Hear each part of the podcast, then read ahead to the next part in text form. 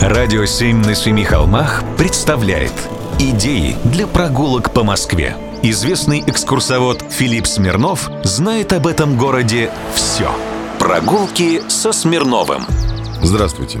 Сегодня, когда едешь по городу, можно повсеместно увидеть названия разных комплексов жилья. Царев сад, Каширская плаза, Поляна наслаждений, Бунинские аллеи и так далее. Каких только садов Магараджи и усадеб с плазами не встретишь. Но ничто не ново под луной. Нейминг в России всегда был суров и беспощаден. Например, в магазине можно увидеть сосиски ядрена копоть, а на улице встретить ногтевой сервис и мясо от производителя. Я уж не говорю про миры. Мир диванов, половников, ниток, обуви, паркета, сайдинга, шаурмы и прочего.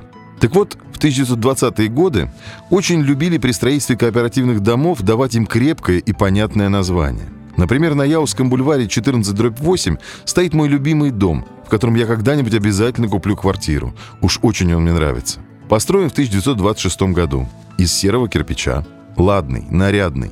Называется «Квартира хозяин». В Первом Щипковском переулке находится законченный в 1928 году дом «Красный деревообделочник». На Петровке 22, там, где когда-то сидела Мосгордума, дом «Жир-кость», дом работников треста мыловарения. В Большом Ватином переулке, это рядом с Гончарной улицей, стоит дом «Шерстяной работник». На Покровке 37 – Полит Каторжанин. На Нагорной 5 – Красная Крутильщица.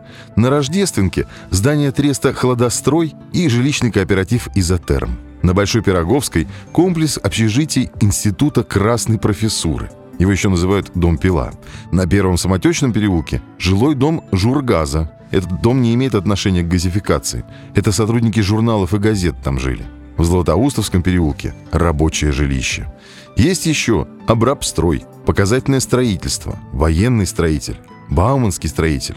Есть и какие-то совсем нереволюционные названия. Домашний уют, наш опыт, хорошо не ихний, Титан, Основа, Альфа и Хлопок, Свет и Воздух.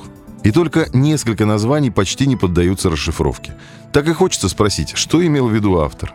Я говорю сейчас о таких домах, как Дагестрой, Задруга в одно слово, Межина или Межина – Аккорд-строй, МБ-работник и старый АХРР. Это для узких специалистов. Но вообще, как корабль назовешь, так он и поплывет. «Эй, там, на яхте беда!» Помните такое?